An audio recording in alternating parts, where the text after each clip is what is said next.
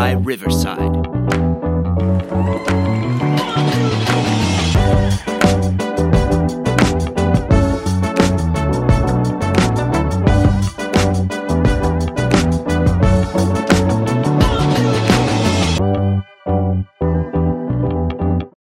What's going on, everybody? I officially got the promotion to host instead of co host because on this fine Sunday evening, Dan does not want to host.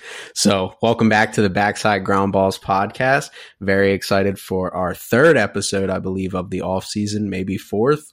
Um, you know, we're trudging through this off season, trying to get as much baseball content as we can. And with that, we have a very special episode for our our OG of the OG of the OG listeners have heard from this guy before. We have had him on our former podcast, Backside Ground Balls podcast, volume one on the old logo, the old podcast, everything like that. We have Oakland A's minor league pitcher, Colin Peluse.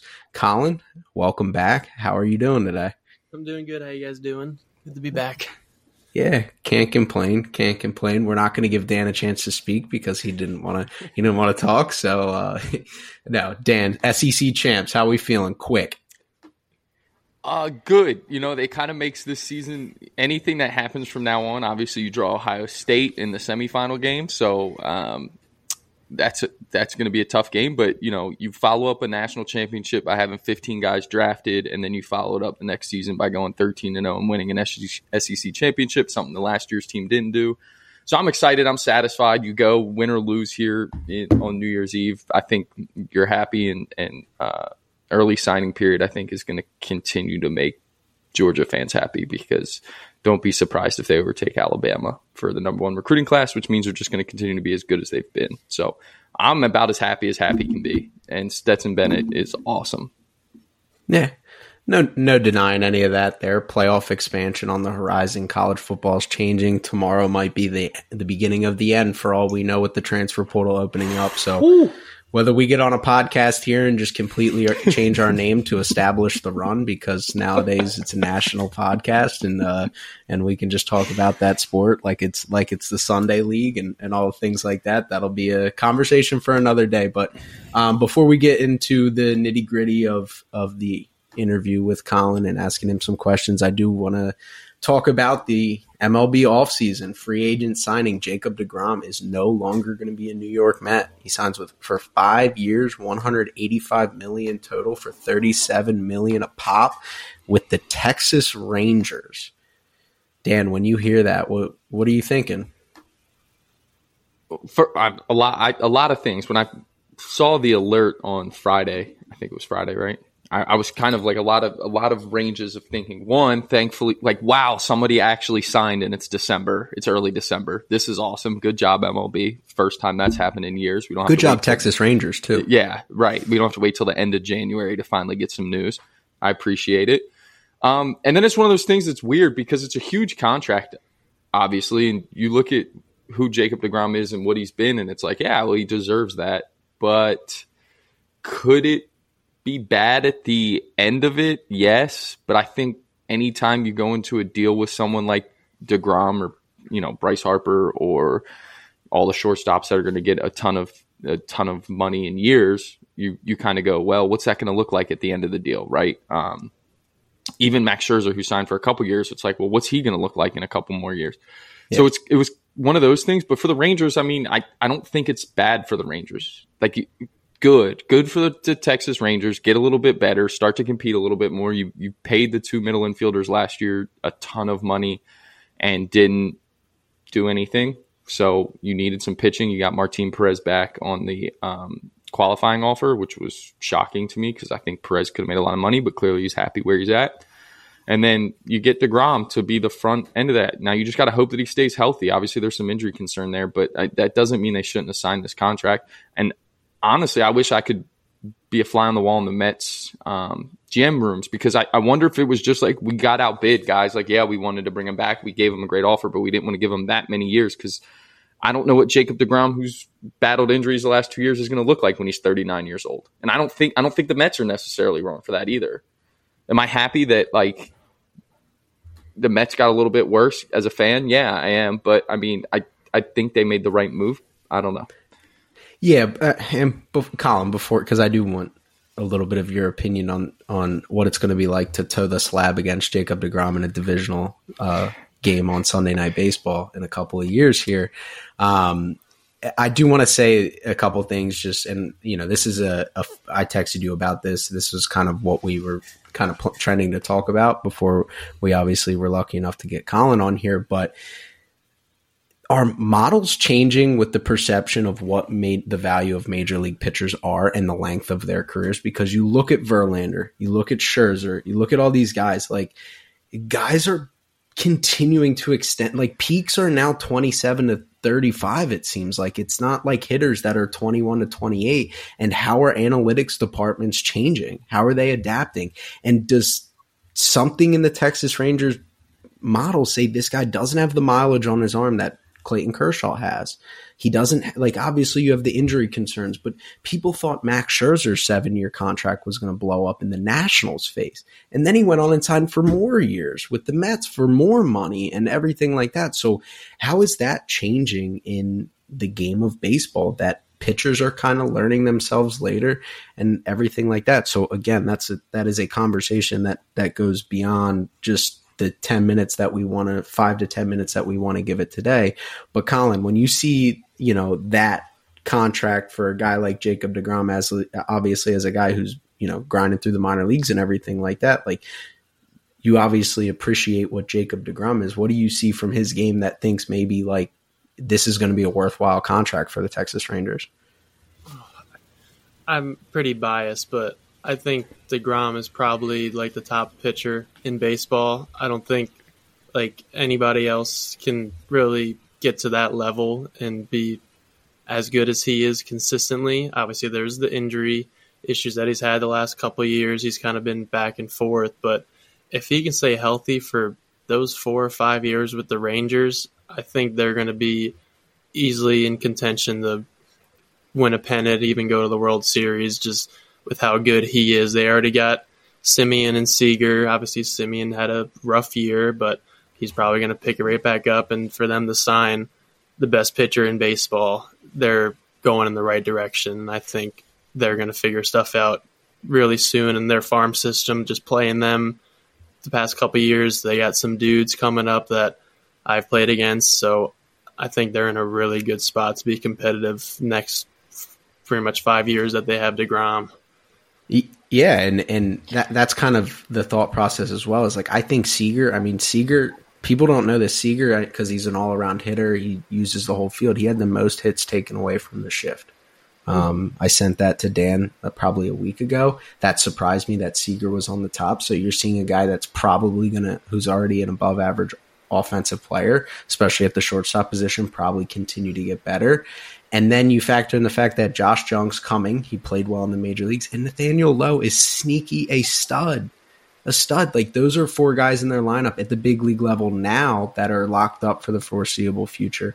And the big thing's going to come down to their player development on the pitching side is right. The you know, I think Jon Gray's a two. I think he's a serviceable two. I think his stuff's good enough to be a two. You see the improvements he made getting out of Colorado, but the World Series teams have two ones, right? There's the Max Scherzers, the Degroms, the the pitching staffs that have those top two guys. I mean, you even look at the Houston Astros; they have 17 of them that can pitch at the top of a rotation in the big leagues. But so if they can develop, continue to develop Gray, and hopefully get him to be another one of those guys that kind of, you know, gets his career heading in the right direction at the late 20s, early 30s. And next thing you know, we're talking about him a different way and also fill out those four and five spots with in house because obviously a lot of money is going to be tied up in Perez and DeGrom. You're going to have to fill those guys in house. You're starting to talk about, and also bullpen. Their bullpen was very bad last year. That comes from player development in house. You're talking about a team that there's no reason they shouldn't be putting people in those seats um, come next April in the new stadium because I know that's a lot of their motivation for for adding to this team. And who knows, maybe Clayton Kershaw wants to come there for a one year deal and, and head that staff with with the DeGrom. That is just absolutely came right off the head. I don't have any knowledge of whether that would actually happen or not. So um, interesting. It's good to see the off season heading in the right direction. Like Dan said, it's December and we're actually able to talk about a free agent signing. We thought we were going to be panic podcasting in, in February, trying to get guys into into camps before the season started. So, um, any last thoughts on that, Dan? It looks like you were leaning towards the microphone to say something, but well, I just I, a couple things. There's a lot to to unpack there. The the one thing I'm not ready to say that the team's models are changing on pitchers when you're talking about a guy like Degrom yet.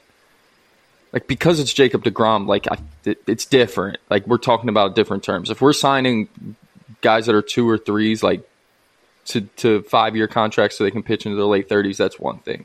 But you're talking about Jacob Degrom. Like it, yeah, pay him till he's 45 for all yeah. I care.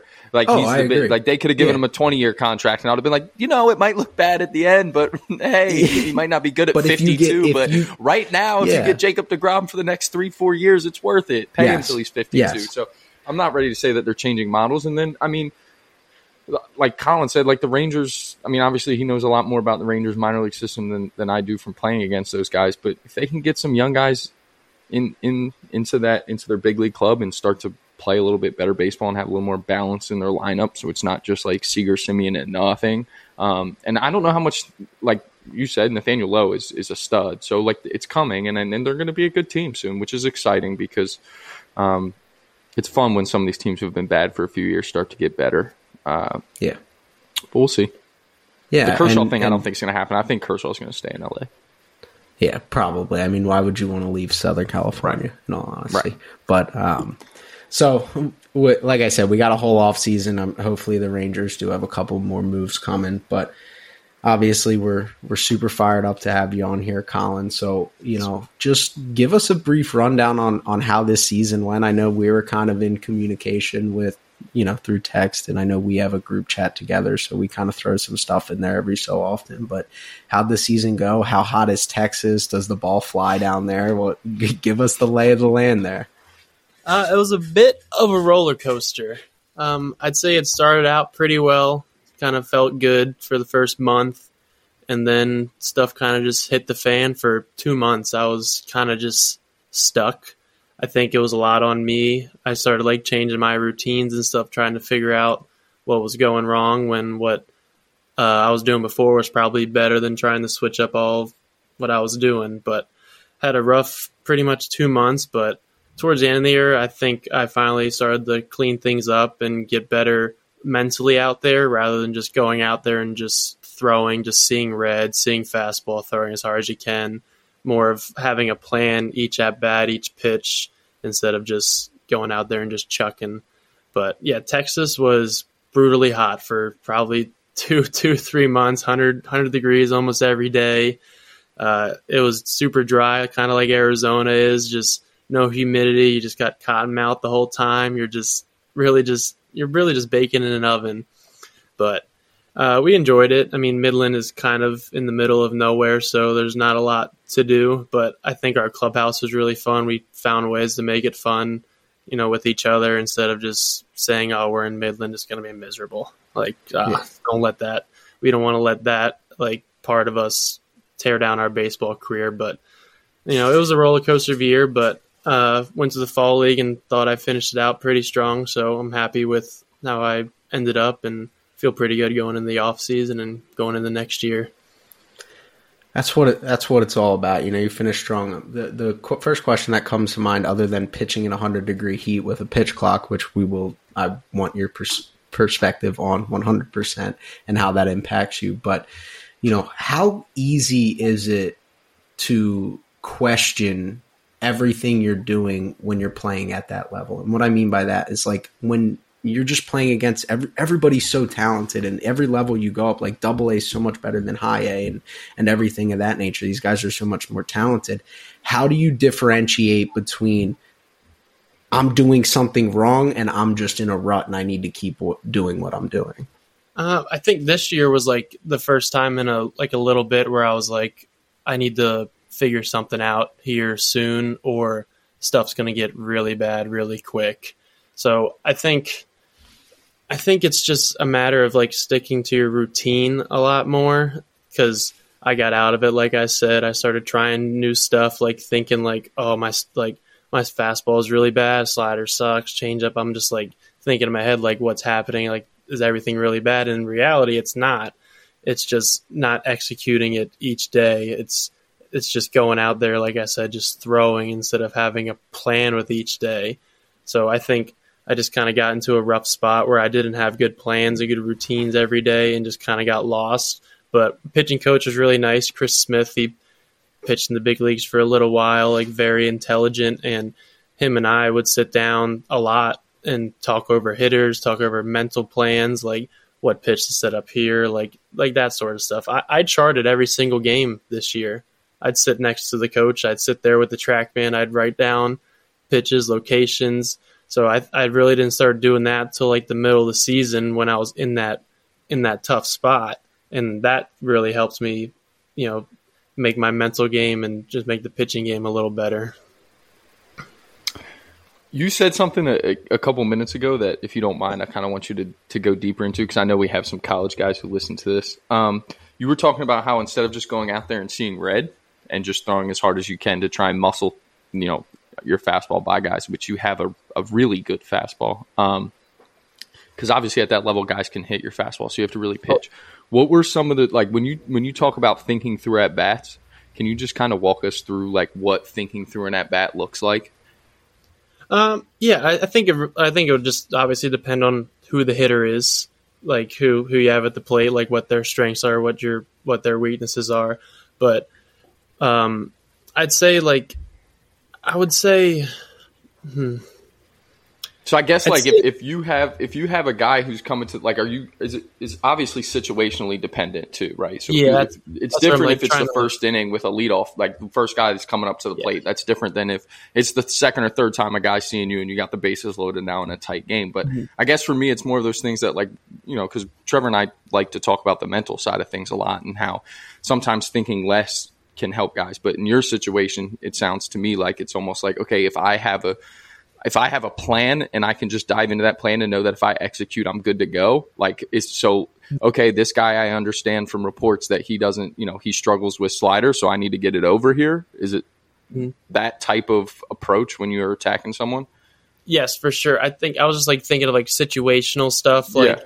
I had a situation in in the fall league. I had guys on first and third, and uh, I had Masyn Winn at the plate, who I faced the whole year, and I knew that he struggled with sliders down away. And so that whole at bat, my whole plan was either I'm okay with walking this guy because then the bases are loaded, then I have free outs at any bag, but I don't want to miss middle. So I'm going sliders and fastballs low, down, away, so you can either roll over and get a ground ball, or I just walk them. So what? Get the next guy. So like those sort of things like really helps me out there instead of just you know, I'm sure earlier in the year, if I had that same situation, I'm just blowing fastballs, like just I'm to blow by them. And in reality, the hitters are so good nowadays. 93, 94, they see that every every single day. It's not like it's something new. So you have to have better better plans of just not just throwing that and just hoping that they miss it because it's quote hard. When in reality, that's becoming the new brand of baseball is you know high velocity, you know a lot of strikeouts, a lot of home runs, sort of thing. And did, was that like a was it when did that light bulb go off for you? Was that something that your pitching coach was like, "Hey, what do you like?" Did you guys sit down and go like, "Here's what we need to be thinking through"? Was that something that just from experience because you've now logged so many innings in minor league baseball? Like, was it something that was just like, "Oh, I just need to be going after these guys the right way instead of just trying to you know muscle everything up"? Yeah, that's what I think. So like last year in high A, I think I I got away with a lot of stuff. Obviously, you know, you don't have as many great hitters. You still might have like two or three a lineup where you're like, okay, these guys are very competitive, have good approaches. But for the most part, sometimes you can get away with just, you know, high heat up in the zone or just 40 foot sliders. And then you get the double A and you have, you know, five to seven guys a lineup that are close to big league ready, that are almost there. So you have to just have a better plan, a better idea, and just not just go out there and throw, but set things up in a way. How often are you are you pitching to your strengths and are you pitching to your hitters' weaknesses? Because that's something we talked about a couple weeks ago. Whereas like I know it when I was working at the Division two level as a pitching coach, and I'm working through a lineup. Like a lot of times, my default was like, well, this is my guy out on the mound's best stuff. But at your level, how much of it is you like, okay, this is my best pitch. When I need it, this is what I'm going to go to. And how much of it is like, I'm going after this guy's weaknesses because I know from reports that he struggles here. I'd say it's a it's a steady mix, but for me, I'd say it's pitching to your strengths. I think when you say like I'm going to pitch to their weaknesses, you're kind of giving in to them. You're like, I'm not going to use my best stuff. I'm going to use what they can hit. So I've always been a guy to like go out there with my best stuff instead of like trying to play to their weaknesses. Because I mean, I've always had issues with just off speed stuff, so I've always been a fastball guy, and so I think a lot there are a lot of times this year that those two months I was kind of lost. I was like trying to manipulate like my slider and just trying to you know get it located here, and then next thing you know it's backed up instead of like pitching to my strengths, which for me, right-handed hitters, I'm trying to go up and in at them, and then lefties, I'm trying to go up and in at them too.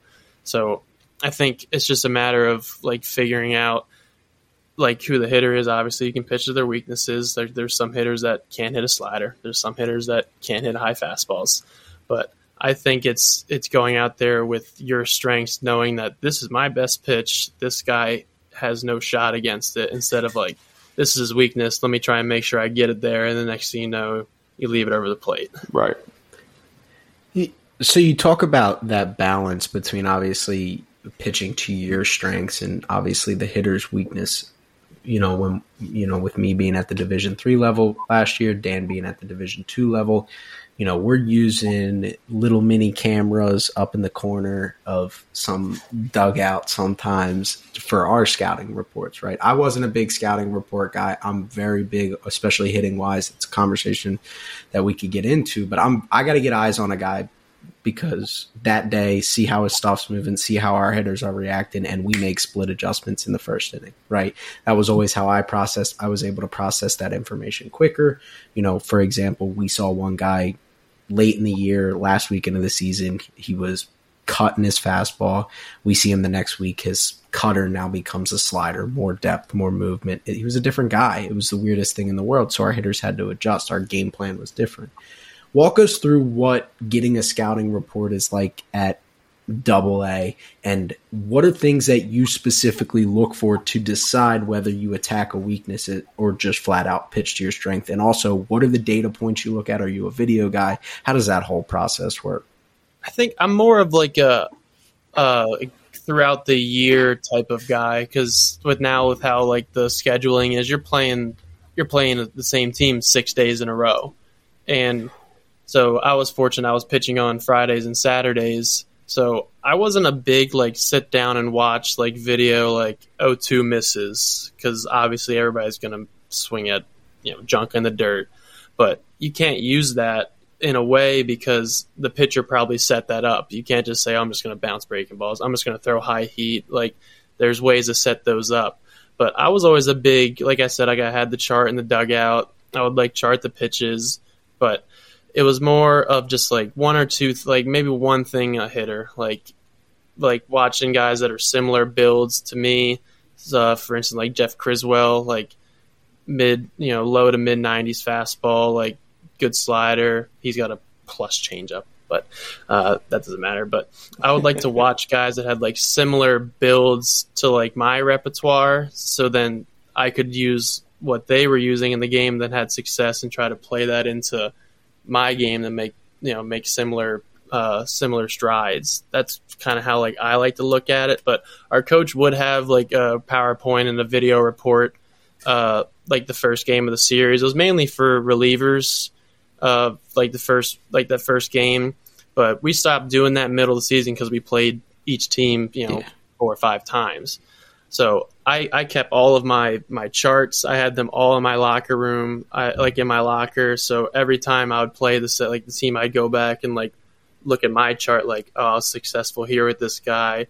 This guy struggled with this, like sort of thing. So I like to build off just experience through the years, and the hitters are doing the same thing. So they're probably looking like, oh, he beat me with this. I still beat you with that. I'm still going to go with that because I beat you with it. But yeah. I just like I like to watch the game and see how hitters are. One thing I learned like a lot this year is like hitters like watching hitters timing. You don't see it as a pitcher. You don't see like you know hands, feet, then go, or if it's like hands backwards sort of thing. So I could see that from the side in the dugout, and our pitching coach would always like say, "You see that? Now he's at the mercy of like your pitch." So I was always a big like try to watch the game and like feel it out type of guy rather than sit down and just watch you know watch somebody swing at 0-2 pitches that weren't even close to the zone. Because I, I think that I don't think that helps because then you're like oh I can just bounce into there to swing at. It. it's like no he swung at that because he the pitcher like got to that pitch. Yeah.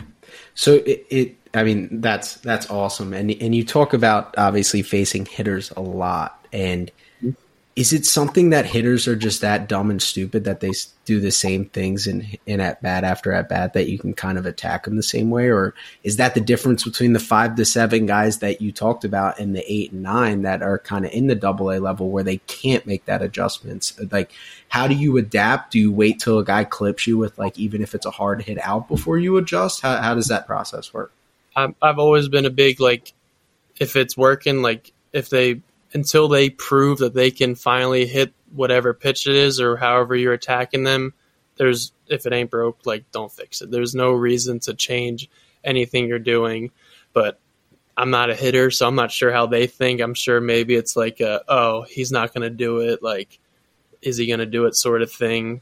But that's that's just my yeah. opinion. It, it, depends on the hitter. I, I know I was a classic overthinker, so I'd be like, well, he just did this, so maybe he's going to do this, and then usually they would do the thing that he just did because you know baseball's yeah. a simple game at, at that point. Mm-hmm. So um, I think like for me, like a lot of like I'm a heavy fastball guy. Everybody everybody knows that. Like uh, I was in fall league and uh, Drew Millas walked by me. He got traded last year and he was like, "You gonna give me one today?" I'm like, "You know what's coming." He was like, "I sure do." So I'm sure like after, like all the hitters know like I'm a heavy fastball guy, and it's a matter of like, are they to be on time for it, or am I to just flip in one for a strike here and they're to be off time? Well, I just you can correct me if I'm wrong, but I feel like hitting is just it's it's to the point now where, especially with the you're talking about how you know 94 is now average velo so it's like with guys with the stuff that they have, and then you have ridiculous breaking stuff. And I know you talk about how below you call your slider below average, but I would call it pretty dang good, especially when it's on. So like you're talking about 94, 95, and then you break something off like that. Like I think too, right? Like same thing from a hitting perspective where you got to stay in your strengths too. Like so, if mm-hmm. a guy's just beating you, sometimes right? Ryan Zimmerman used to go up there and, and say that if he wasn't looking for a breaking ball, and if a guy threw three in a row in the zone, he'd tip his cap and walk back to the dugout, right? Mm-hmm. So for you, it's like that's just to me, like I, I kind of appreciate that mindset of like, here it comes. Like, this is what I do. This is what I do best, whether you know it or not. Like that, this is what I can do. So I'm going to come after you with it. Mm-hmm.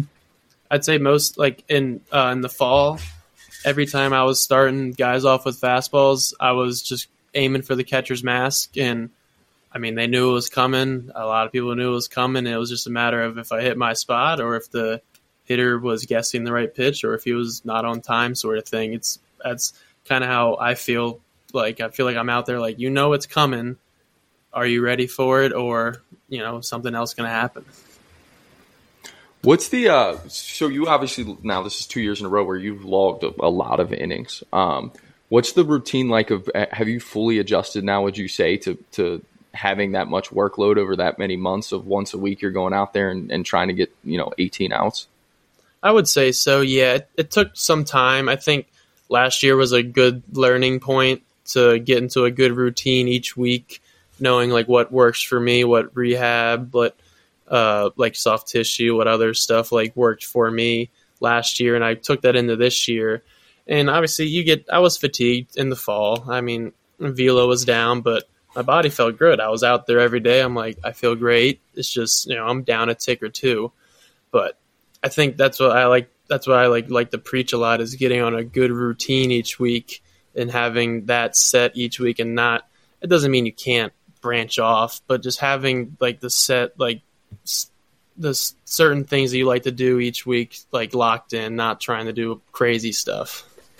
So walk us through your seven day then. Like what give us why, what you kind of do, what worked for you, and, and even if you don't mind, what didn't work. And you can even throw in 18 holes on Monday if that was part of it.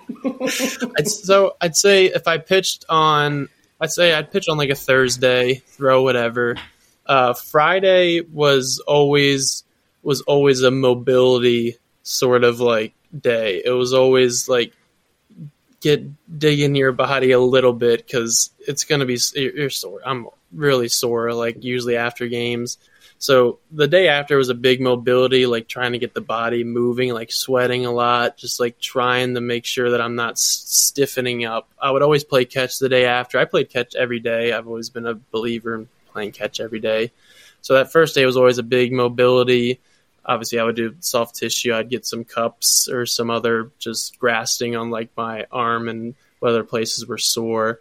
So then that'd be Friday. Saturday is Saturday is usually like uh, I'm the most sore. I've always been a second day soreness person, and I always like to lift on that day rather than lifting the day after because I always just felt super fatigued. Like that day after, I'm just like I just want to roll out a little bit, just like get the body moving, loosen things up, prepare myself for the next day, which was usually a pretty good lift. Uh, we, we were uh, our trainer. We were on a pretty good routine for our lower body, so so pitch Thursday, Friday would be mobility, Saturday be pretty much a lower body lift. Sunday would be the bullpen day plus an upper body lift.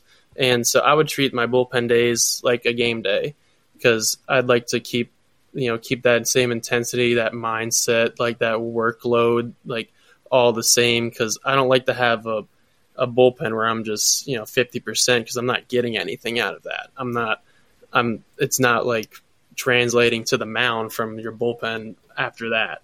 So Sunday would be the bullpen day. We had off Mondays, play 18 holes, win a couple games there. and go. then um, we play on two. So uh, Tuesday would be kind of Tuesday, like that would be more of like a what I'm feeling type of day. If I wanted to get off the mound, sometimes I would just to throw five or ten, just really light, just get a little more feel because you had the day off, then you're pitching in a couple days. Just kind of want to get reacclimated. And the day before is is like a light stem lift, just some med ball throws, just some plyo stuff. But uh, yeah, I'd say that was pretty much the week each week for me. So, I, I, this is this this was the thing that that used to drive me up a wall with when I played and with guys that you know coached as well. Just go in real quick about how important lifting is and continuing to also lift heavy and make sure you're ready to get on that. Like, how does that impact you on the mound? Like, and maintaining your strength for the length of the season because it's the age old thing. Oh, I can't lift in season. It's, you know, I'm going to be sore. I can't be sore for game day. I, like, can you please just, just put that to rest of how important lifting was for you through that routine? Yeah, it, you have to, you have to lift. I know, I know like people are always like, oh, I'm going to be sore. I'm like, well, that soreness is good because you're still gaining endurance and strength. That soreness is going to go away. You can't be a baby about, oh, my hammies are a little sore, my quads are a little tired, like my, like whatever. Like it's to happen. You're to be sore the whole year. But if you just go that whole season with no lifting, you're to, like, by the time the season starts in April, by the time it's June, like mid June, you're to be toast, even probably sooner than that. And as a pitcher, uh, it's really important because you're losing you're losing strength during the season, just throwing so throwing so much and having so many outings. It's important to regain to an extent, try to regain some of that strength that you came in to the beginning of the season that you built up from the off season, trying to maintain that through the year so that by the end of the year you're not just, you know, throwing 88 when you came into the year throwing 93, 95 in a way. So it's it's I I've always been a huge weight room like warm up act like mobility guy. That's what I've always loved being in the weight room and doing that stuff and I think that has helped me so much. That COVID year lifting four or five times a week, I mean, for me it really helped dramatic like a lot. It took me to places that I didn't think I would be in a in a long time.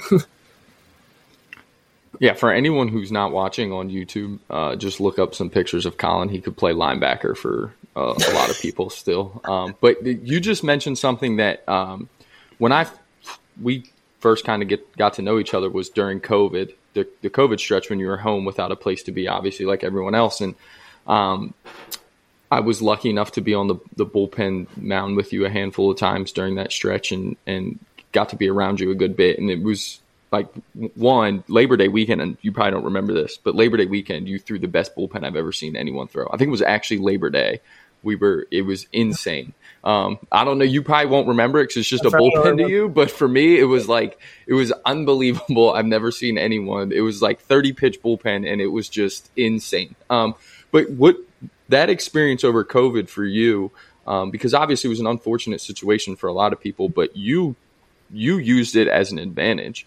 I mean, I feel like just for the, the difference from the first time I saw you throw during that stretch to where when you went back to baseball finally and got the opportunity to leave and, and go, I think you went right to mini camp. I don't remember exactly, but mm-hmm. like just that that stretch, how important do you think that stretch was for you looking back on it? Because like you said you were lifting 4 to 5 times a week. You were throwing a ton and I was so impressed. Like here you were a minor league guy without a home and you were so routine oriented like it was like I I ended up knowing what you were doing every single day and where you were at at what time because you were just on the same routine through that stretch was like looking back do you think that break that you had and and that opportunity to just put in all that work like you really benefited from that I would I would say so. Yeah.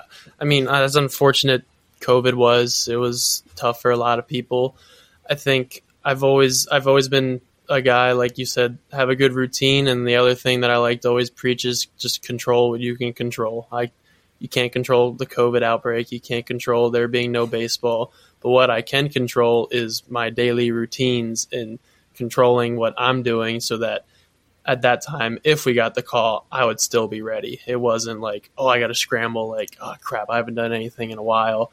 It's, I'm controlling myself, like, I'm trying to control my career. This is, I mean, right now, this is my life right now. I'm right.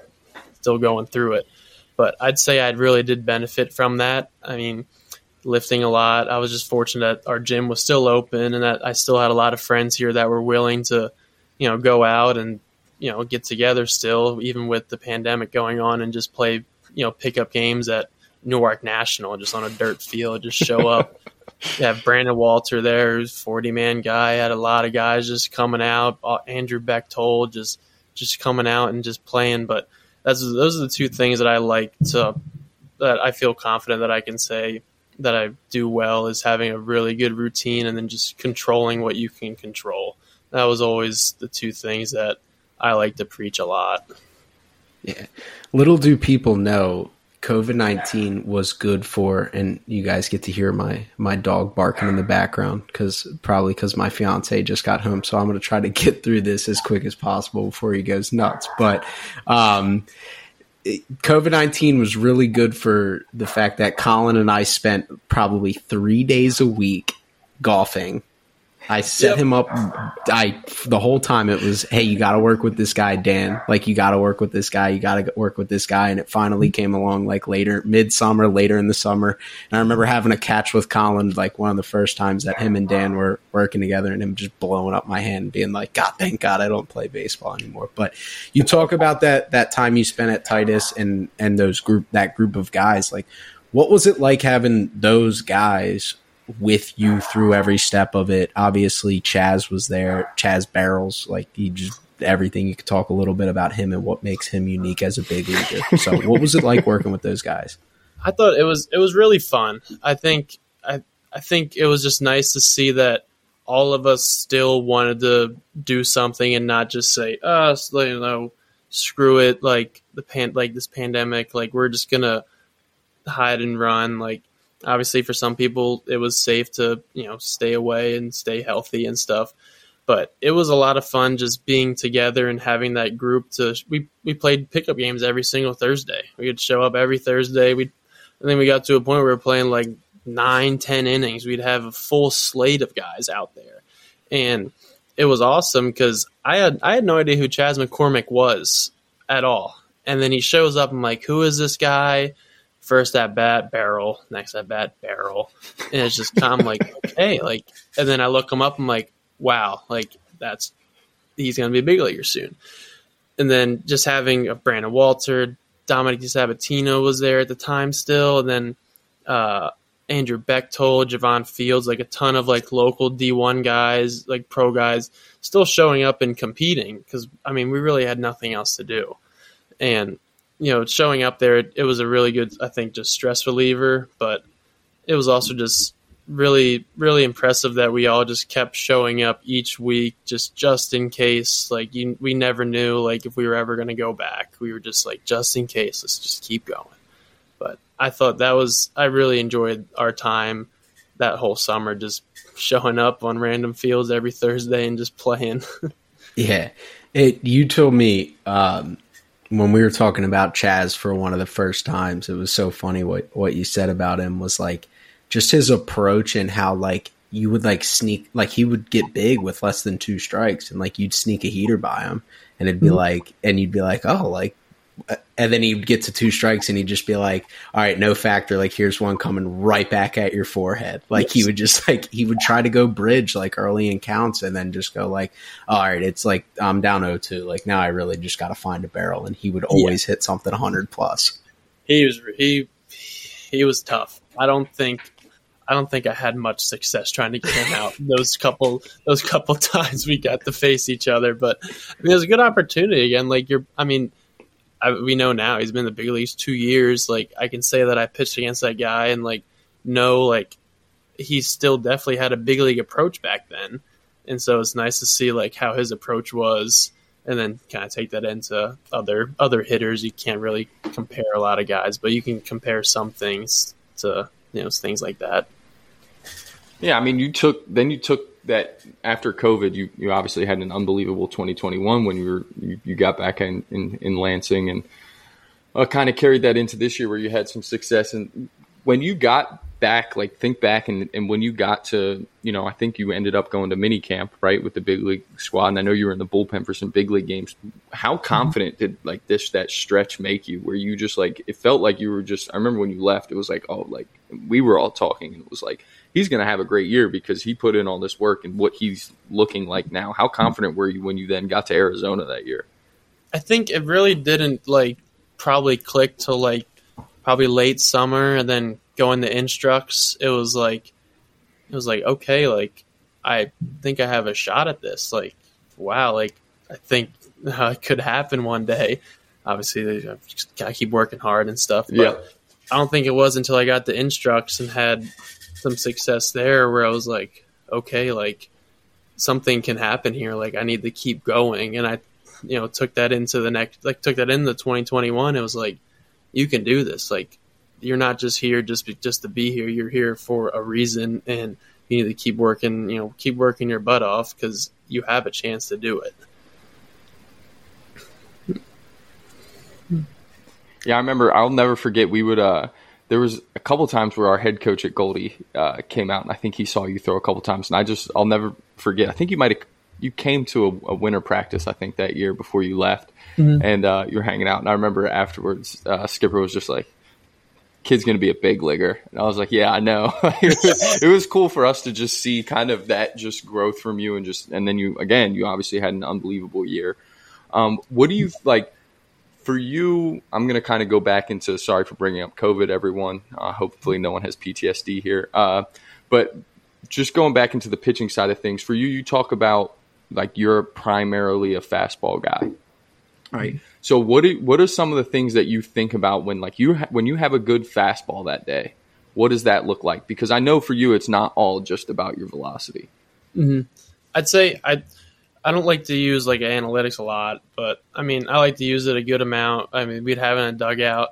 When I knew my fastball was good, it was when like my tilt was at to like 1230, 1245 when I knew I was behind it and back spinning, spinning it and I was getting swings and misses up in the zone. So I would like to use that as like a tool each game, like making sure I'm not too much on the side of it and kind of losing what I what you know what I think I have really good vertical fastball, and so I'd like to use that tool each outing to make sure that I was behind the ball in a way so that you know I could get the most swings and misses instead of just having you know like a 130 1 o'clock tilt where it's just kind of a, a BP fastball if I knew I was behind the ball and on top of it, I knew I was going to have a good day. What's the mental cue for you on that? Are you just are is it a visual thing? Like are you like all right, if I'm looking at like the top of the catcher's mask or is it something like okay, you're just thinking about that, you know, that right there like get behind the baseball. That's all that's all I try to think is stay stay behind it as like as long as you can and just, you know, obviously finish through and stuff.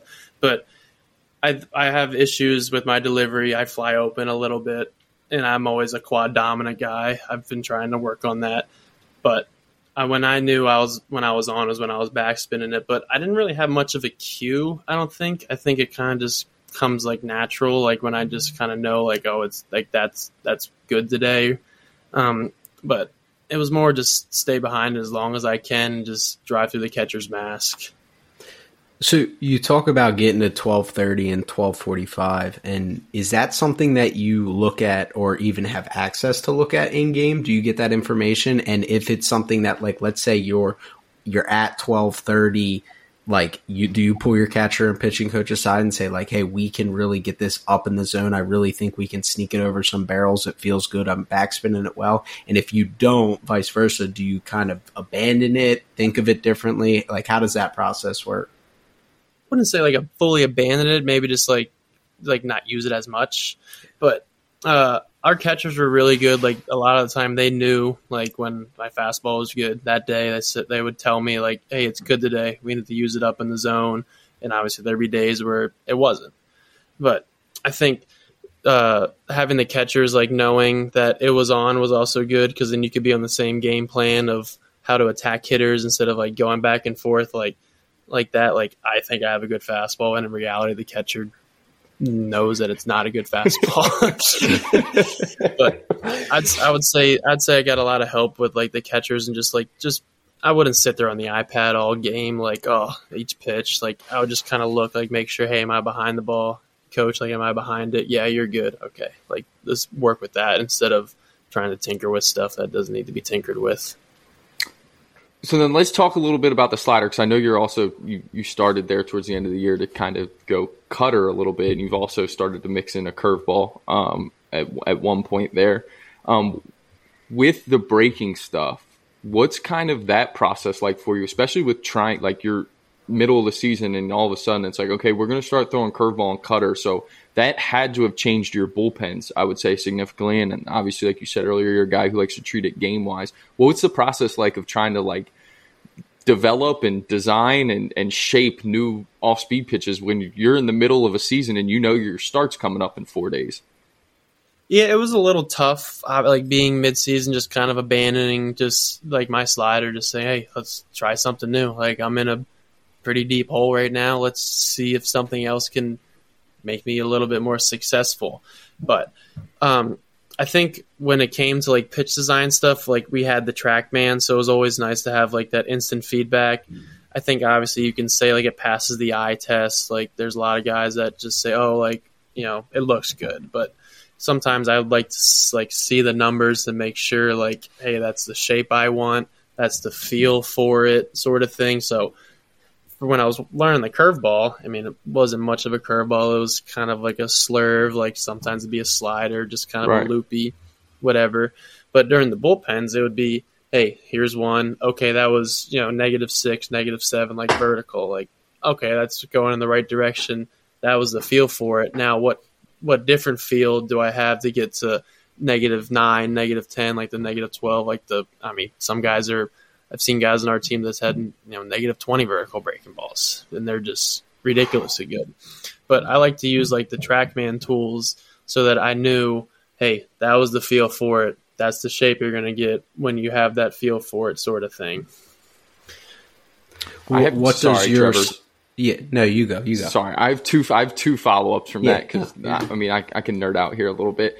My first my first follow up would be how important or not important was catch play for developing those pitches for you then? Because obviously you're getting on the mound once a week in between starts. So then what does mm-hmm. catch play become when you're trying to, to work on those? Your catch play is the most important part as a pitcher. It's the only that's the only time of the day, obviously like in game or your bullpen, that's the only time of the day where you are working on stuff. You can't just take that lightly. I'm just gonna go play catch. It's like Right. you have to have a plan each time you play catch. You need to have something that you are working on, and by the end of catch play, either have made some sort of strides to your goal or you figured it out. The catch play, I, I mean, I would, I'd always be the last guy playing catch. I always felt like, I always felt like I was taking too long, but in reality, like I felt like I was doing a good job of making sure like I was accomplishing my goal for that day. And when I was learning the curveball, I was out there for a while. My catch my catch partner was Dave Leal. We, we'd be out there, you know, 10, 10 minutes after like throwing was over, and I'm still trying to figure it out. But it was important. Like that catch, you can't just take that lightly. You can't just go out there and play catch. Like you need to have something that you're working towards that day, and try to find a way to at least accomplish it or make just little strides towards it. And then when you're on the when you're on the mound and you have the TrackMan data in front of you, and and we're talking obviously the eye test and everything, but when you're talking about digging in the numbers, you obviously just mentioned vert break, but how about spin, right? Because obviously, like a big thing in it is when you're mm-hmm. throwing a curveball, I mean, spin becomes so important. So, how much are you mm-hmm. looking at spin, and and are you trying different things to like, hey, can I create more spin if I do this? And and was there ever a moment and when you were making the decision to try and add the curveball, like, hey, I have the spin on the fastball where I think I can also generate it top spin now to make it be- become a breaking ball. I've always like my fastball's always been a, like around it's like twenty like twenty three hundred so like RPM. I think it's I think that might be around average nowadays, but uh, I we started working on the curveball because I always had like a decent vertical fastball, and it'd be around like 1230, 1245. And so when I get on the mound for the curveball, it was always try to get your hand to that 630, 645, like seven o'clock feel. And so when I was first learning it, I was like still kind of wrapping it around. I was around that eight o'clock, and so I would I would throw a couple of those. Like, okay, that's the feel eight o'clock. Now let's try a little bit more to get to that seven o'clock, and then slowly each day, each week, because you're not just gonna. Some people can, uh, like some people are, have crazy talent. They can just pick up a Right. ball, boom, curveball. Uh, but for me, like I have never thrown a curveball, so it was, took some time for me to figure out that feel for you know that twelve or that six o'clock spin to make sure you had that vertical depth rather than that sweepiness. So I, I we uh, always like like to look at the tilts on our pitches. I think that's one of the most probably a really important uh, analytic like point when it comes to like pitch repertoire stuff is hand position consistently being 630 630 645 like you start getting 7 o'clock. We had some pitchers um, on our team like a lot of our starters say i would i would like walk over and like hey like it's a little loopy today. And he'd say okay thank you. Go out there and try to make an adjustment. And they tell the same thing to me like hey it's a, it's a little slidery today. Let's try and get on top like sort of thing. So i always like the i always love like the tilt on that like on the trackman because then you know like where your hand position is on each pitch you know what shape you're going to get based off of that That's money. That- that's so awesome. So That's I awesome. just yeah. and and for people for people who bash analytics, like Colin is the perfect example of like I just want to put that sound bite everywhere for anytime anyone says anything bad in analytics because sure you don't have to dive in and fully understand all of it. And Colin has even said that like he's not that big into analytics, but to have that instant feedback to be able to make an adjustment and add a new freaking pitch in the middle of a minor league mm-hmm. season like that's that's huge right? Like that's why wouldn't you want to use that to your advantage? And and for me it's just It's like a- to hear you right to like hear you talk about just like okay yes you understand and if you didn't have trackman like how much harder would it be to like know that i'm getting the tilt? Because like you said okay it passes the eye test but if it's not it get, if i can't get out there right and now i can even make it okay so i get it to a point where it's a good pitch but now you even have an opportunity to make it a great pitch if you figure out one or two more things right Huh. that was And always you like, can tunnel it. hmm That was when I first started throwing it. I think I was around like 7:30, 8 o'clock, and my pitching coach was like, "Don't worry, like don't try to immediately get to that six. Like right there's your feel for 7:30. The next, you know, next bullpen a little more, seven o'clock. Make it better and better. Like you said, you have an average pitch. You can make it above average, and then finally, after you get that feel, that instant feedback, it's a bang bang, you know, above average elite pitch. So, I mean, I think a lot of people you can like a lot of people still, you know, try to pass the eye test, but there's some point there's some like time where you have to get some sort of data to like see that because technology in baseball has skyrocketed and has clearly shown that it's helping helping a lot of aspects of the game. Like some people dive into it too much, but there's certain things that I like to use, like in the tilt. It's something simple. Like I'm not like doing all this crazy calculation and stuff to like get the right spin, the right access, the right whatever. But I like I I thought that really helped me a lot this year. Right, and if, if yeah. not, right, if you completely turn a blind eye, you're going to fall behind, like you said. Like, yes, mm-hmm. if you want to just look at, I, but at some point, you're just going to get passed up by everyone who's finding these mm-hmm. avenues and using these resources mm-hmm. to become better. Exactly, it's there. Use it. Well, and that's the biggest thing too is like you're talking about the instant feedback of knowing you're at 7:30. I'll be honest with you, at the majority of levels without the concrete information, 7:30 looks a lot like 6:30. But yep. I can guarantee you from a hitter's perspective at the double A level, they see 7:30. They don't see 6:30. And there's a huge difference for that. And for these people that don't know, like I mean, we we talk baseball all the time, Dan, I, and Colin. Colin's not a big analytics guy for anybody that like is out there. Like they're hearing tilt, they're hearing six thirty, they're hearing this, they're hearing that, and they're probably like, "Whoa, simple." Yeah, and yeah, like it's, it's simple. simple. like that's the baseline of of what you need to do to be successful. Because like like like I'm saying, like seven thirty gets rocked at Double A. 630 gets out. Same spin, same depth, same everything. You that thing pops out wrong when your fastball's at 1230 and your curveball's coming out at 730. People see that. People mm-hmm. 100% see that and they see it right away. And when it's, you're facing athletes that are that good, it's it's hard to get out. It's still a feel thing. Like like right. people that don't use the analytics, like you're still feeling it. Like but then right. when you combine that, you can say, okay, that's the shape I'm gonna get when I'm in this position. I mean, the tilts, it's not even like, it's not a crazy analytic. It's just your hand position. It's just where the right. ball's spinning. It's just a simple which direction the ball's going. So it's really just a simple tool that can, for me, it, it helps me a lot. And then going to the cutter, it was always make sure like 11 o'clock, like that, that money spot. Here's the feel for it. Boom. Good. So then when you're playing, you know, go back to catch play. When you're in catch play, you remember that muscle memory. You just keep building off of it. Next thing you know, it's it's like it's just like you're doing whatever you do. It's just an everyday thing. As a cutter enthusiast, I just got to ask, um, what when you were developing the cutter, were you looking at any film of, of big league guys who have thrown really good cutters? I mean, not at all. You were just kind of basing I, I off was. of.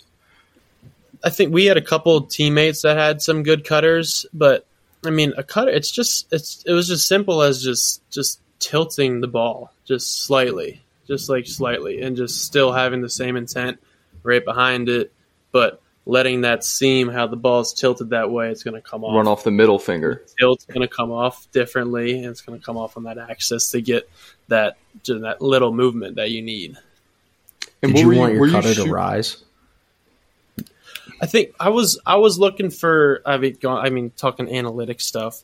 Uh, I was looking like to be around like eight to ten vertical, and then obviously the cutter like you know one horizontal can still be considered a cutter, even though it's technically going arm side. Anywhere from like one two to like negative any more than th- any more than like three is pretty You're getting tough slidery because yeah. then it gets super slidery. So yeah. I wanted to keep it like high intent as high of a velocity that I can, but just tilt the ball a little bit and just see where it goes.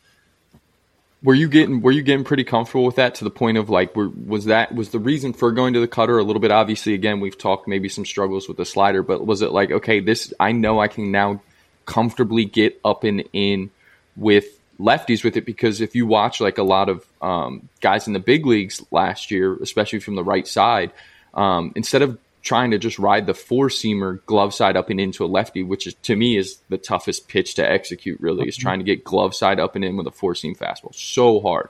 Um, was it a lot of that? Like, okay, now I can get up and in with the cutter to a lefty.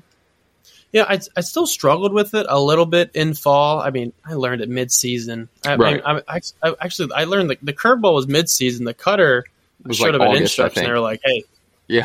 yeah. This was this was this was September. September. They were was like, September. Hey, try cutter. I'm like, all right. So I didn't. I threw it. I threw it maybe a handful of times in game, but in the we didn't have a whole lot of like TrackMan and stuff like Right. in the fall like to really use. But like you said, the uh, up and in fastball to a lefty, it's the hardest pitch to be on time for as a pitcher, and especially me. Um, I struggle quad dominant, fly open, arms. So I'm my arms usually a tick late, so I always like I struggled getting up and into lefties. I know a lot of guys do because you have to be everything has to be on time Perfect. to Yeah. throw that pitch. It's it's the hardest pitch. I think it's the hardest pitch to throw in baseball is down away fastball or up and in fastball. It's it's tough. to the glove side. Yeah. Yeah. So this off season, I'm going to work on that that cutter up and in the lefties because I got annihilated by lefties this year. I got crushed, and then last year I didn't. But I think that was just you know high A. Some guys weren't as experienced. Like you know, get the double A. Some guys have been around for a couple years. You get a lot of you know five to seven guys a lineup where you're like, oh gosh. But I think that cutter, if I can get that consistently up and into a lefty, I think it can be very successful. Just not for me, but for really anybody that's trying to get lefties out. Because every hitter I've talked to, they hate cutters up and in, hate them. They don't like him, and then they hate him down away because they're like, oh, it's a fastball, and then it just saws off your bat. They hate him. So after hearing that, I'm like, hey, let's give it a try. well, for sure, and for me too. Like if if if you're riding and if you're able to get it where you're riding that same plane as the four seamer too, and as mm-hmm. Trevor put, get it with rise, right? So called rise, and you saw see guys in the big leagues again. Guys in the big leagues were doing it left and right this last year, and and obviously I think Corbin Burnes had a little bit to do with that because we watched a year he had where he was just carving people with it. Um, but then to mm-hmm. just create, if you're able to create that same plane that the fastball comes off, then it does almost become a secondary pitch because now you're It one does. lefties aren't leaning out over, right? But then two, it looks like if it's off the same plane as the four seamer, now the four seamer just got even more effective. If you if you've thrown two cutters up and into a lefty, he's not leaning. Next thing you know, it's a four seamer up and away, and, and he doesn't have a chance. That's what. Yep. That's what. That's what I would say. Because I mean, struggled getting in, getting in the lefties, and a lot of the time with lefties, my ball's gonna you know start middle and kind of carry up and away. So if you can start that cutter in, and then hey, you're say you're trying to throw it up and in, and it's so so what? It tails up and away. It's it's going to be tough for them to recognize that really quick.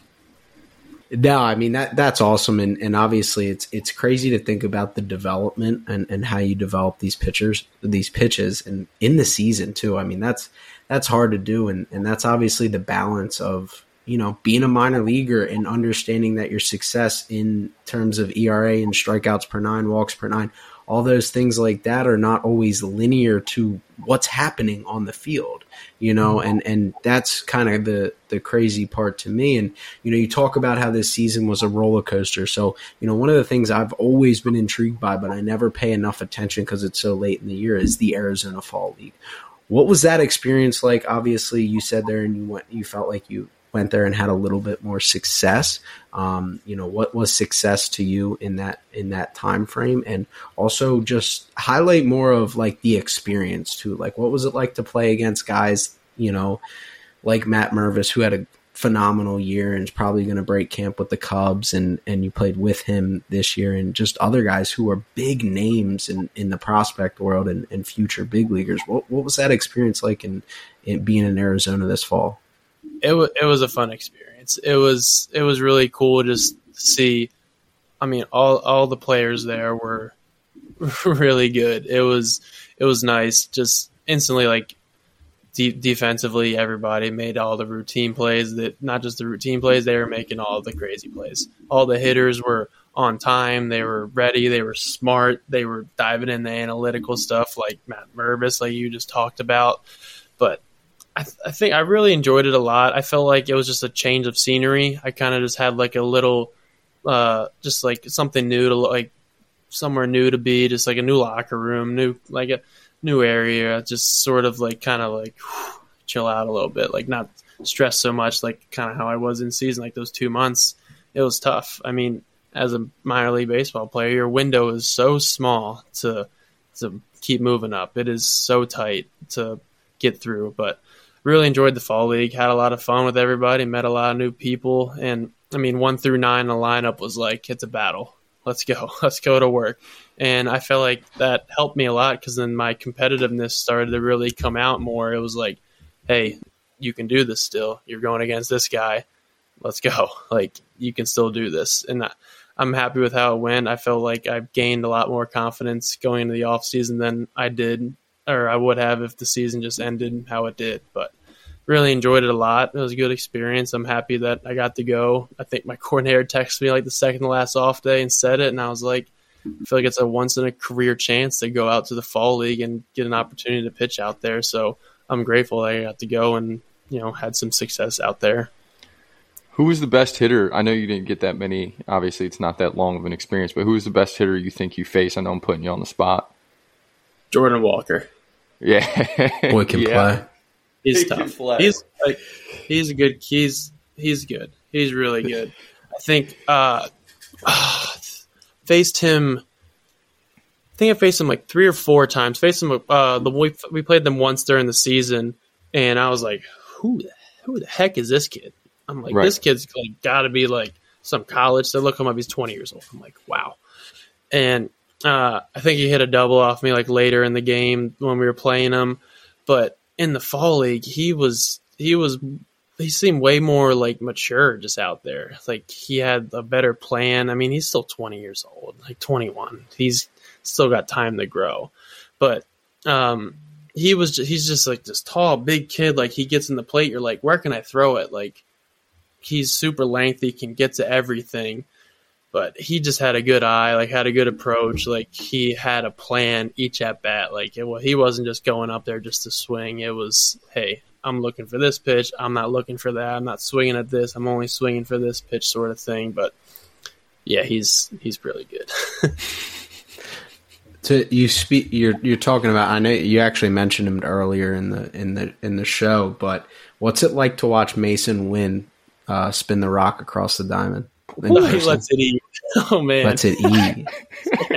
Let's it eat. lets it it's it's impressive, and he's a young kid too. Him and Jordan Walker are hmm they're going to be good for them, and in I mean, it could be it could be next year, it could be I mean, right in April, but he he's got a good arm. He's he's a good kid too. I he remember like playing against him, and he was always like chatting everybody, like talking with everybody. Like it was like we were just having a good time. But yeah, he can he can throw. I'd like to see him on the mound. I'm sure he could get up there too. he, yeah, he he is a he was a two way. I don't. I know they they put him at shortstop, for, but like he was drafted as a two way. Um, they were looking at it, but he he could he was. A lot of people thought he'd be a top talent both as a shortstop and as a pitcher because of that. Exactly what you said. So uh, in the field. He's very fast and Yes. has a good at the plate, and obviously has has a hose. it's kind of just more all arm on the mound. At least when he, you know, from a positional position positional player standpoint, he's a little bit more well rounded than he was on the mound. Um, one more question about the season. I do want to ask you about some other things. I know we've run deep here, but I just enjoy this conversation so much. I don't I don't mind hanging on to it for a little bit more. Um, best guy who clipped you, and best guy you struck out this year. Ooh, Biggest names for each of them. Best guy that like took deep. Oh, um, I'd say uh from Frisco, Jonathan Ornelas. I don't know if that name rings a bell. For me, it does. Yes, I don't know for most of our listeners. He he took me deep, pretty good in the first inning. The first time we played them, I always always had some issues trying to figure him out a little bit. He was just a very like calm, like relaxed, like had a plan sort of hitter. Um, let's try to think of some other guys. Definitely him. He was he was very good.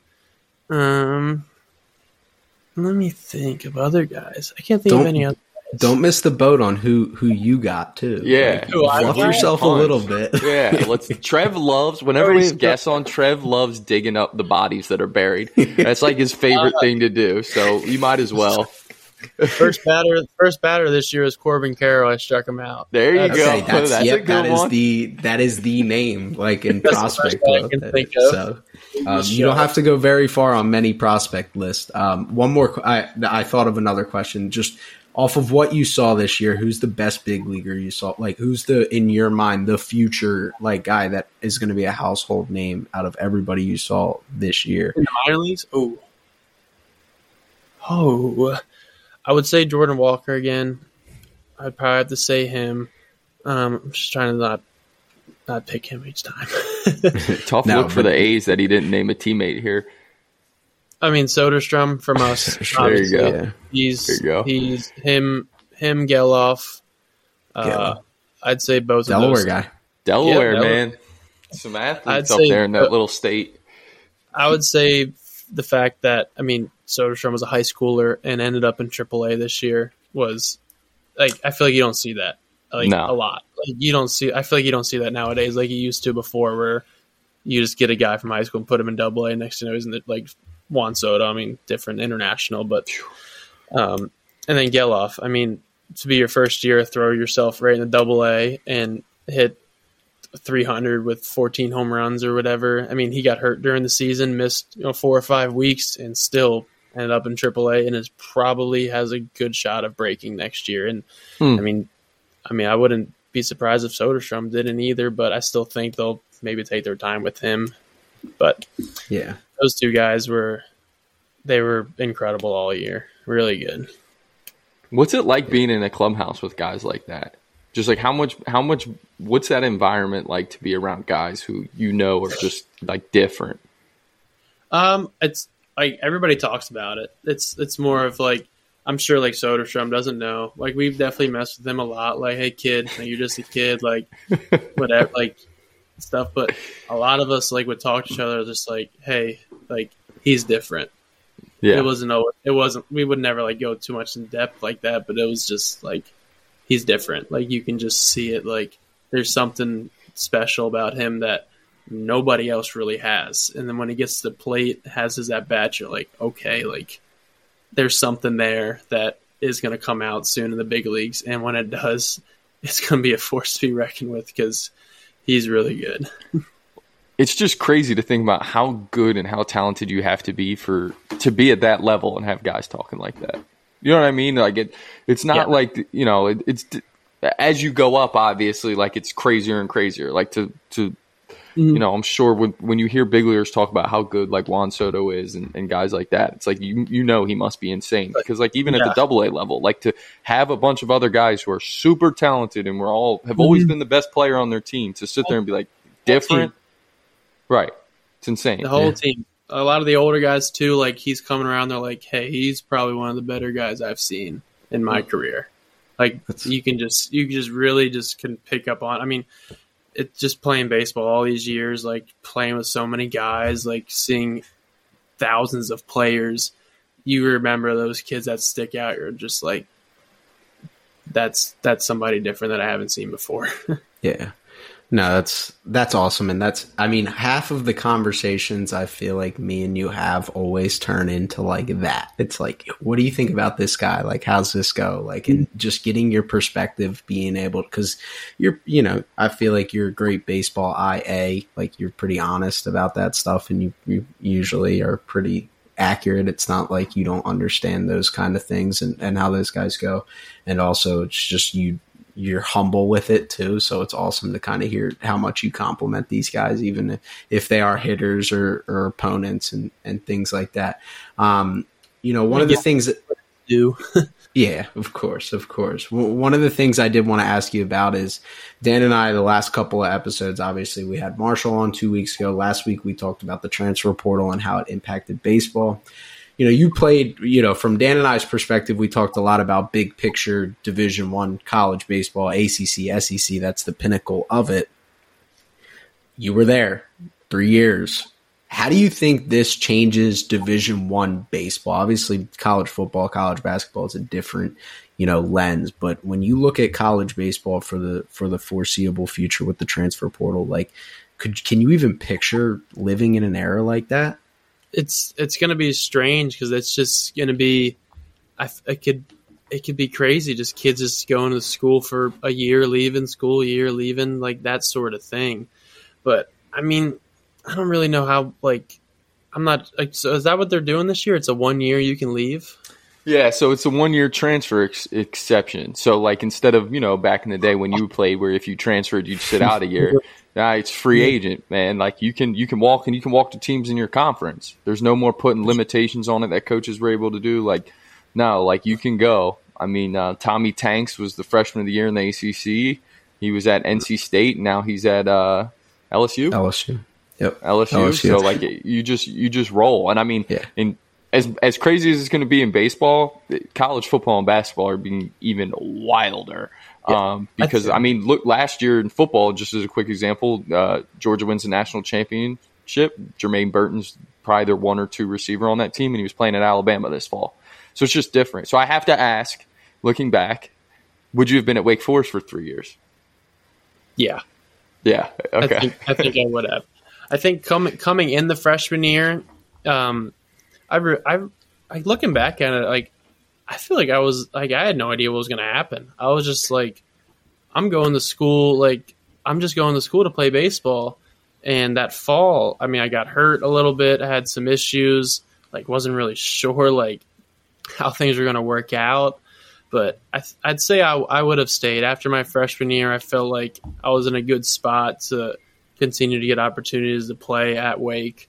So I think I would have stayed there. I mean, after our freshman year run, you know, gone to the Supers and a game away from Omaha, I don't think I would have just, you know, jumped ship and just gone to a different school right away after that. But I think I just like the like the group of guys we had. Like coaching staffs were great. Like all the teammates had a lot of fun. I don't think I would have. I don't think I would have transferred out. that it's such an interesting question because like I can like I know you like I've known you since you know uh, me and you stand next to each other you got a, probably a foot on me I, I used to be taller than Colin like for those that don't know like that's how no one believes that. No one No, believes that. exactly like but uh but it's so funny to think about that because like in college baseball now it's like from a wake forest perspective especially when you're talking about 11.7 scholarships and that comes with college baseball it's like Colin steps on the mound his freshman year in a super regional and punches out a couple guys with the bases loaded. He's got an exploding fastball. Like nowadays in college baseball, like Florida's pitching coach is calling you the next week. I guarantee that. And potentially they might have a booster who loves Florida baseball who wants to offer you a bag of money so you can pay for your tuition too. Yeah, And they're like, you can become, you can come pitch in a st- pitching staff with Jackson Kowar, Brady Singer, and Alex Faedo, and you're going to come out of the, be the first guy out of the pen with Dane Dunning, who's a big leaguer, right? Like that, that is college baseball. Was that like, Florida pitching staff nutshell. good? Yeah, like Yeah. My God. exactly. Yeah. Like it's uh, it- and so like you know, I, it, it's crazy to think about. I'm not accusing you of lying and saying that you were, you know, you would have been loyal to Wake Forest, but like it's just the narrative and the experience nowadays, just completely different. You know, when you when you came out and, and blew some fastballs by some guys, and obviously that was probably the one of the first times you were really on draft radars. Like Florida's going to remember that guy that does that, and we saw Ch- Chase Dollander made the jump from South Al- South uh, Southern Georgia or um, South Alabama, Tennessee. wasn't it? One of those southern of the those states, and Yeah, directional. and um, yeah, feel like bad podcasting. And now he's at Tennessee, and now he's going to be the second overall pick.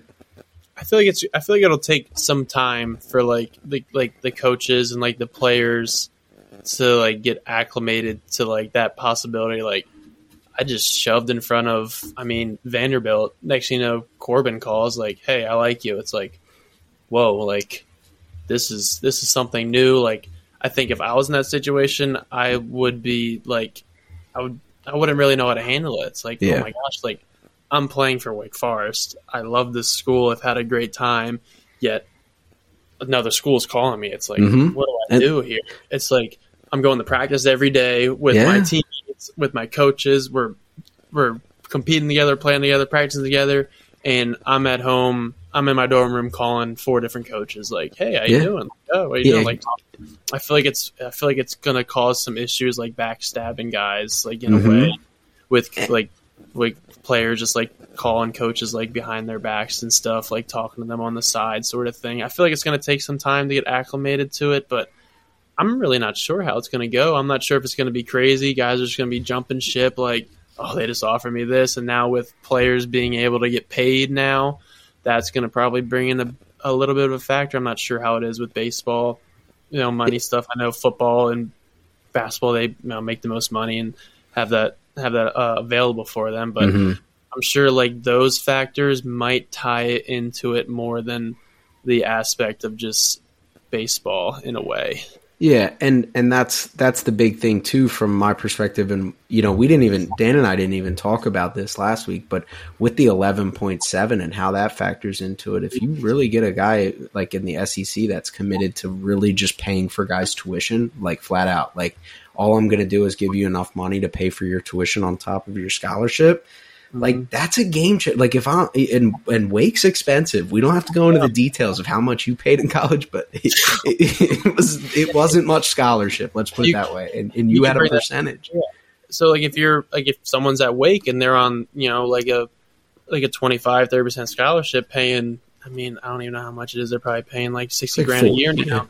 And then next you know like NC State calls you, like say you're an in-state kid, and they're like, "Hey, we're going to offer you this." It's like, hey, mom and dad, like, can I help you guys out? Mm-hmm. And this school to save money for like later in life instead of like staying here in a way. Like, so what? Like, if I'm having success here, I'm gonna go to this school, save one hundred fifty thousand dollars in money, and be better off. So I feel like there's a lot of outside things that are going to factor the transfer portal rather than the fact of hey, Vandy called me, I want to go play for them just because they're mm-hmm. Vanderbilt or you know Mississippi, like all those big SEC, ACC schools. I think other stuff's going to tie in to transferring rather than I just want to go play here, play here, sort of thing. Yeah, and and it's so cool because you know, I mean, it's not cool, but you know, to think about it, it's such a deep conversation because you look at that Wake team that you guys had. That I mean, you you'll take it to your grave the fact that you got you think you should have been playing in Omaha, right? Like that team, like that was talented enough, like I've heard you say it several times. I agree with you, and that was a very good Florida team that you guys had to play against. But in today's era, like, how does that team stay together? Like, I know we're not crying Wake Forest is little, you know, you know, school out in the middle of nowhere. They're ACC school, yes, they're all these things, but you know, to develop that team, like that team was built on player development in the group of guys that came mm-hmm. in together, stayed together, that, worked that, together every like that group that lineup was all veteran guys who had been mm-hmm. through uh, you know hot, rough times good times and stuff like that it's like well the purity of college baseball is in that and now you might lose that you might lose that yeah. potential because you know stu and gavin and all those guys that might not have been sec guys out of high school like the second they you know their sophomore year at wake they they were sec guys I think they were. I think that's what made them so successful when it came to their junior senior year because they went through it. They went through the struggles. They all came in together. They went through it. You know, below 500 season their first year. You know, Parker Dunshee was a was a walk on, like a walk on two way, and had struggles. Was almost cut. Next thing you know, he's been in AAA for two years now, still on the brink of you know pitching in the big leagues. I think those years of struggle and them coming in together and going year by year rather than how it is nowadays, you know, I struggled this year, I'm just going to leave.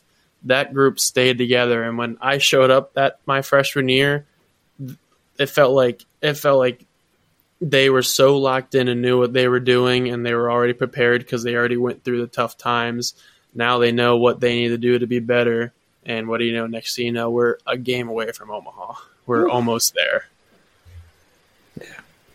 Yeah, that's that's awesome. I, I, I love hearing about that team because I mean it was fun to watch, obviously because of you and, and obviously my connection to to you and and stuff like that. But just the team in general. I mean, it was it, it was you awesome. could tell incredible. It, it, from the TV, you could tell that team had it, you know, hmm. and and was good. Obviously, I mean, Wake Forest going to Omaha would be a you know huge accomplishment for for yeah. that school and and just that's that's like winning that's like Florida winning a national championship you know that's like the pinnacle of of what you know Wake Forest expectations are you know you mm-hmm. go you go to Omaha that's a that's a pretty big deal so um, yeah that's what I think like when they first got there it was like hey let's make the ACC tournament it was mm-hmm. like let's just make the conference tournament and then they make it and then it's like next year it's like let's go to a regional. Like next thing you know, they're a three seed in the Texas A and M regional, and then it's like, hey, no, like let's host one. So it was like you're you have to start from you have to start from nothing sometimes, and then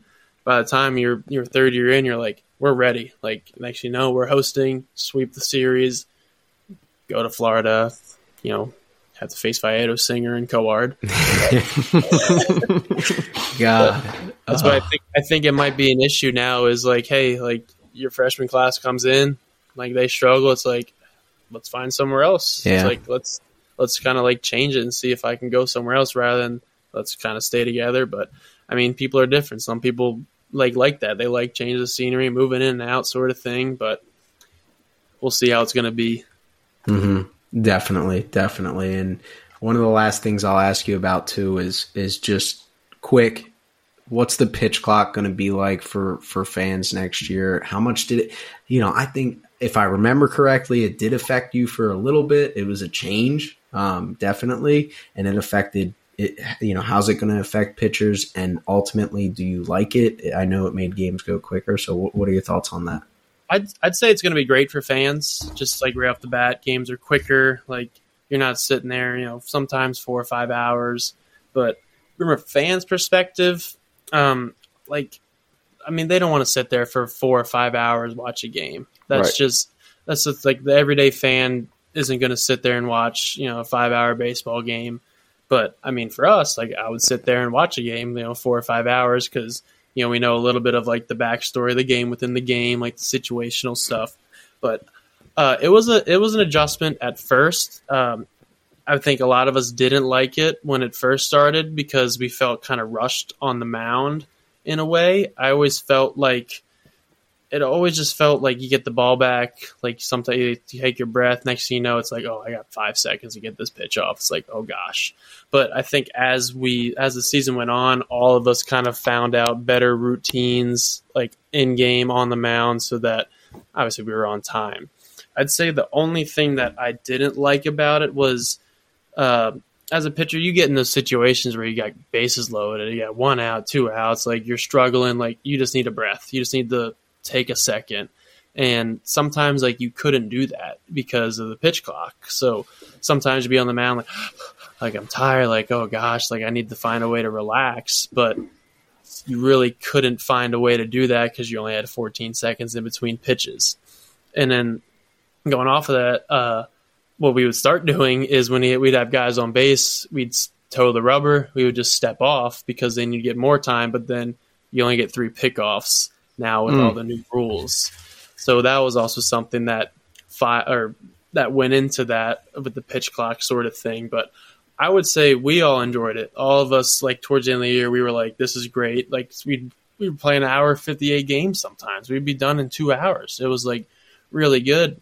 But uh, I'm not sure how the big league guys will, you know, get acclimated to that. I'm sure it might take some time. There might be some arguments, some adjustment periods, but I think in the long haul, it's going to be good for baseball. But also just from a fan's perspective, I think it's going to help the fans, you know, be more into the game you know, because there's going to be more action. There's not going to be all this waiting around, you know, 45 seconds in between pitches, you know, f- five or six minutes in between innings, sort of thing. So I think it's going to help the game, and then I'm sure players will find ways to get acclimated to it. But there's pros and cons to everything. We can go back and forth about it all the time, but I, in my opinion, I think it's going to help. Yeah, I, I agree. I'm I definitely agree. excited I don't know, to see you it. Got? Yeah, yeah. Yeah, I'm just excited to see it because I think I don't think shortening the game in, in a way like it's where it doesn't affect gameplay. Shortening the game is is a good thing, and working with tempo and it- just like my opinion on all of these rule changes that we've talked about, including banning the shift. Like it, you're not going to notice it eventually, and, and anyone up in arms about it, just give it a chance, please, because No, we- I'm sure, right? Like I'm sure it's going to be fine. Everybody will be okay. Yeah. It got to a point where like we we didn't even notice. Right. It was just Right. like on play, and the games just like over time just naturally got quicker, just because guys were just used to it. So I don't. I think it might take a year, maybe a year and a half, like when the big leagues start using it. But I'm sure by the time you know 2024 rolls around, it's just not even going to be a big deal anymore. It's just going to be that's just a part of the game now. Right, and how nice is it when getaway day isn't four hours long? right, right. Like, play a game at one o'clock. Like sometimes it was always like nine innings, no more. Like I want this game under three hours because then it'd be tough. You know, get four or five hours. Next, thing you know, six o'clock. Get on the bus, getting home at three thirty four. You're like, oh my gosh, Right. Like, Right. I mean, two hours, like it doesn't seem like a lot, but from a recovery standpoint, like a body, like fatigue, like those two hours are Huge. like the difference. Just like feeling good and feeling really bad. yeah, Yeah. for sure. And and I think one of the things too that you know, Theo Epstein was on R two C two, um, CC Sabathia's podcast, and he's on the he heads the committee of the rule changes and you know all the research with all that. Um, so he went into pretty good detail about just everything and for lack of a better way, I'm not I'm not saying this is what he said, but minor leaguers were the test dummies and they've improved the pitch clock, whereas umpires have the discretion to allow the pitcher to be a little slower with bases loaded, things like that. So Yeah. even the the little quirks that you might complain about, I think there's a little bit more time with runners on base, if I'm not mistaken. Yeah, I think Um, it's 18 or 20 with yeah. guys on. I think the biggest is doing 20 with guys on base. I think we were around 18. But yes, some Yeah. of the umpires are very chill with it. Like, get in a situation, like, they might give you like a extra half second. And then there are some that Yeah. were pretty strict on it. But in the fall, they were in the in Arizona, they were pretty they were pretty strict about it. They were I think they were told like, "Hey, we're going to be on this. Like, you guys need to be ready." So I think Yeah. during the season it was kind of like a feel thing, like let's feel this out, like let's see how it is, and then you know go from there. So the fall was it was very strict. It was like Yeah, I mean it's it's going to be interesting. I think the umpires have to be hard in spring training, hard early in the year, and then once the playoffs come around, you're a little, you know, in the end of the season, you're able once everybody's used to it and everybody's done arguing about it, then we're able to actually be Yeah. lenient a little bit. And they're not they're not going to argue a couple seconds in in the postseason. Like Yeah, I think uh, when it comes postseason, like that's the that's the most fun time of the year, in my opinion. Yeah. I'll sit there. I don't care how long that game is. I'm gonna sit there and watch it. But I think during the season, it's gonna help. It's gonna help a lot. Just really a fan standpoint to keep them in the game and you know keep the energy going. Awesome. Well, I mean, it's been a pleasure. Um, you know, you. obviously we're we're super fired up to have you back on here. We will do it again. Um, we'll have to check in definitely multiple times over the off season. Um, checking in next fall or next spring, um, see how things are going. Obviously, now that Dan and I are, you know, employed in other things other than baseball, now we have time in uh, April and May to to podcast about what you're doing in in AAA, hopefully out in California in another time zone. Um, that that'll be the hope. But any last thoughts right? for our listeners? Las Vegas. Vegas, Yeah, yeah, Vegas. Yeah. We're gonna have to good go out and see him, is what you mean, Trevor. yes, sir. Yes, sir. There's no doubt about that. Colin, any last thoughts for our listeners? I know uh, we got a lot of college guys. We got some coaches that listen to it. Just um, you know, your perspective on on really anything. say stick to your routine. Once you find one, don't try and branch off. Don't go crazy. Stick to what works with you, and and uh, like I said, control what you can control. Stop worrying about other stuff that is out of your way. Worry about what you have to do. Worry about stuff that you can control instead of worrying about other things. Those are the two things I like to preach. Good routine, control all the controllables. Love that. You s- spoken like a true college baseball coach on a podcast. I love it. It's all, It's all Unbelievable. coach speak. It's all it's, it's amazing. It's all coach speak. Yeah. It's But it works. It's great. It works. It does. It does. We're not blowing smoke up your rear ends when we say those things, just so you guys know. We aren't just saying it because Tim Corbin said it once on a podcast. Um, that's not, it's not, that is why a lot of coaches probably say it, but I actually believe those things. All, Um, but said that. They always said that. Yeah. Just control what Yeah. you can control, especially in pro ball when you got 10 Yeah. other, 20 other, 30, 40 guys punting for the same job. Just control you can control. You can't control what they're doing. You can't control anything else. Control your day to day routines and everything else that you can control. I love it. I love it. And there were several times during this conversation where I was just sitting there saying, man, this is a just a great conversation about baseball. Like I was sitting back listening to you and Dan talk about it, like, and just like, man. So for our listeners out there, obviously the if you like it, share with a couple friends. We think this podcast is is pretty valuable in, in terms of what we bring to the table, a different perspective. So the more friends you share with it, the more likes, the more subscribes we get, the more we get to do it, to be honest with you. Hopefully the more guests we get to have on, the more just stuff we get to bring to your guys' ears. So, um, you know, we appreciate everybody listening out there. We are on YouTube now, so make sure to subscribe to the page. We do go live when we do the episodes. Um, but other than that, see you guys next week.